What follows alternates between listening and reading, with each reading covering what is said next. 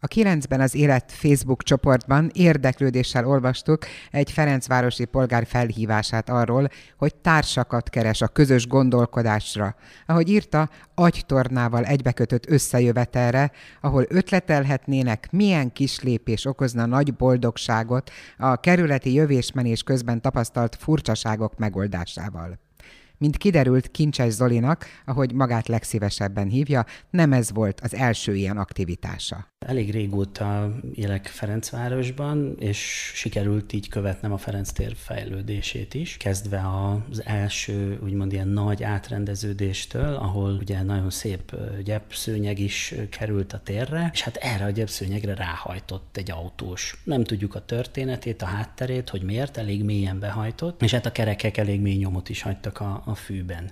Úgyhogy erre válaszul az illetékes szerv úgy gondolta, hogy az a megoldás, hogy akkor kirak négy olyan virágládát a térnek a két végére, a Tompa utca és a Balázs Béla utca felüli végére, amivel hát meg tudja akadályozni azt, hogy más is ráhajtson a fűre. Ezzel csak az volt a gond, hogy felindulásában nem vette észre, hogy akkor a biciklisek és a babakocsis anyukák, és úgy egyébként a járókelők, akik a reggeli bambulásban tartanak valamerre, azok is kerülgették kényszerből ezeket a virágládákat, ami még nem lett volna nagy gond, de mivel biciklivel, babakocsival nem olyan könnyű, ezért hát elkezdtek az emberek a fűvön is közlekedni, és kontraproduktívá vált a dolog, hogy a fű is elkezdett kitaposódni két oldalt. És valahogy úgy jött az ötlet, ha valami egyszerű megoldás van, akkor én irogatós ember vagyok, főleg ha e-mail címe van egy cégnek, egy intézménynek, egy szervezetnek, hogy hát mi lenne, ha ezeket a virágládákat értve a célját, de mégis valahogy úgy helyeznénk el, hogy azért a normális emberek közlekedése nem lenne akadályoztatva, és erre egy nagyon kioktató, én elneveztem az urat IKV gondolkodásúnak. Na hát egy ilyen IKV-s levelet kaptam, hogy ez miért nem működik. Aztán egy ilyen Ferenctéri rendezvényen sikerült összefutnom a Kulpinszki Eleonorával, ugye ő is erdélyi, én is, ez már azért egy ilyen közös alapot hoz a kommunikációba, és említettem neki, hogy hát most nézze meg, hogy, hogy szerinte az ott jó helyen van.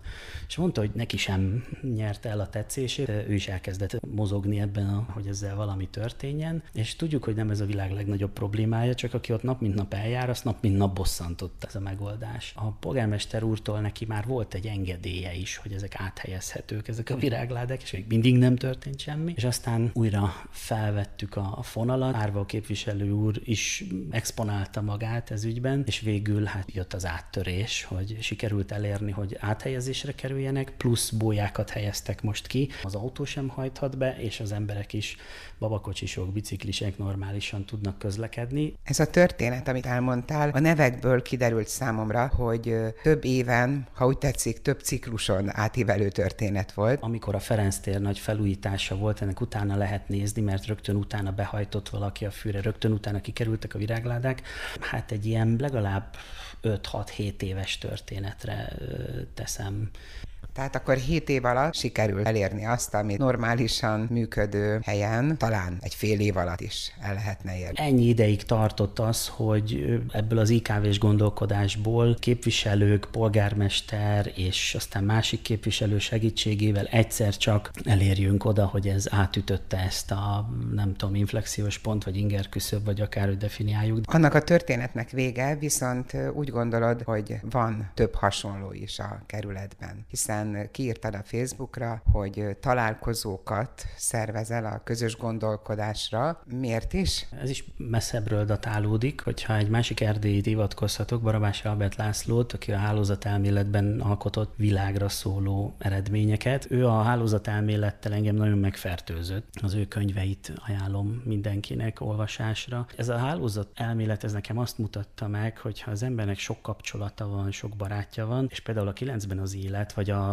kerületi anyukák, apukák Facebook csoport is nagyon jó példa erre, hogyha az ember egy mestert keres, hogy valamit megjavítana, vagy valamit fölkínálna csereberére, még ott van a cserebere rovat is ugye a Facebookon, a kerületi cserebere, hogy elképesztő gyorsasággal nagyon sok tippet kap, és, és nagyon sokan megmozdulnak, és ez egy, ez egy pozitív dolog, ez, ez jó dolog, hogyha valakinek sok ismerőse, sok kapcsolata van, akkor ez a segítsük egymás gyerekek alapon. Valakinek az egy nagyon pici dolog, hogy segít, a másiknak az egy egy nagyon nagy dolog éppen akkor, és így össze lehet ezeket a dolgokat kötni. Úgyhogy hát ezen a vonalon gondoltam, hogy tényleg nézzük meg, hogy ötlettel, cselekedettel, kapcsolatokkal, ráhatással, ki mivel tud ahhoz hozzájárulni, hogy még kellemesebb, még jobb legyen a, a kerületben élni. Hasonló példát lehet említeni a Mester utcai átkelőnél, az iskolánál, egy hatalmas repedés volt ott, nagyon sok hivatal meg tudta írni, hogy miért nem működik, vagy meg se írta, mert válaszolni se válaszolnak sokszor